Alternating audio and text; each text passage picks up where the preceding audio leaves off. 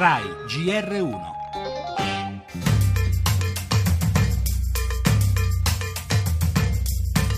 Dopo gli annunci è il giorno delle decisioni. L'attenzione di tutti, delle cancellerie e dei mercati, è rivolta alla B C E. Il bazooka è pronto. Mario Draghi svelerà oggi i dettagli del quantitative easing, l'operazione di acquisto di titoli di Stato da parte della B C E che dovrebbe dare una scossa all'economia europea.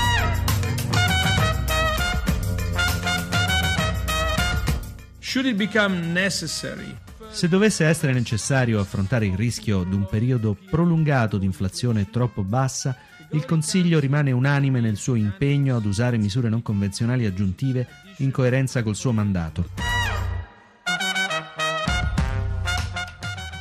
Qualcuno l'ha già rinominato il D-Day, il giorno di Draghi, ma dentro questa definizione c'è anche il sapore di uno sbarco, di un attacco, quello che la B C E si prepara a compiere nella riunione di oggi, millecento miliardi fino al duemilasedici, cinquanta al mese. È il programma di acquisto di titoli di Stato, il cosiddetto quantitative easing, concetto che sembra astratto come quella politica monetaria di cui è il frutto, così lontana dalle nostre monete, quelle sempre più scarse che abbiamo in tasca, ma così non è. L'obiettivo è mettere più soldi a disposizione anche di famiglie e imprese, riportare alla normalità il livello dei prezzi, rendere più facile l'accesso a mutui e prestiti, interrompere la stretta creditizia, una delle facce più crudeli della crisi. Per l'Europa è la prima volta, tra scettici e contenti, come dice l'economista Francesco Daveri, dettagli e prospettive sono ancora da definire. La caratteristica principale è che il piano che viene annunciato entri appunto in una fase operativa nei prossimi mesi senza più incertezze, dall'altro lato però che sia anche un piano che non ha una durata prestabilita. L'importante insomma è che ci sia la parolina almeno, quindi che il piano duri almeno sei mesi o almeno dodici mesi.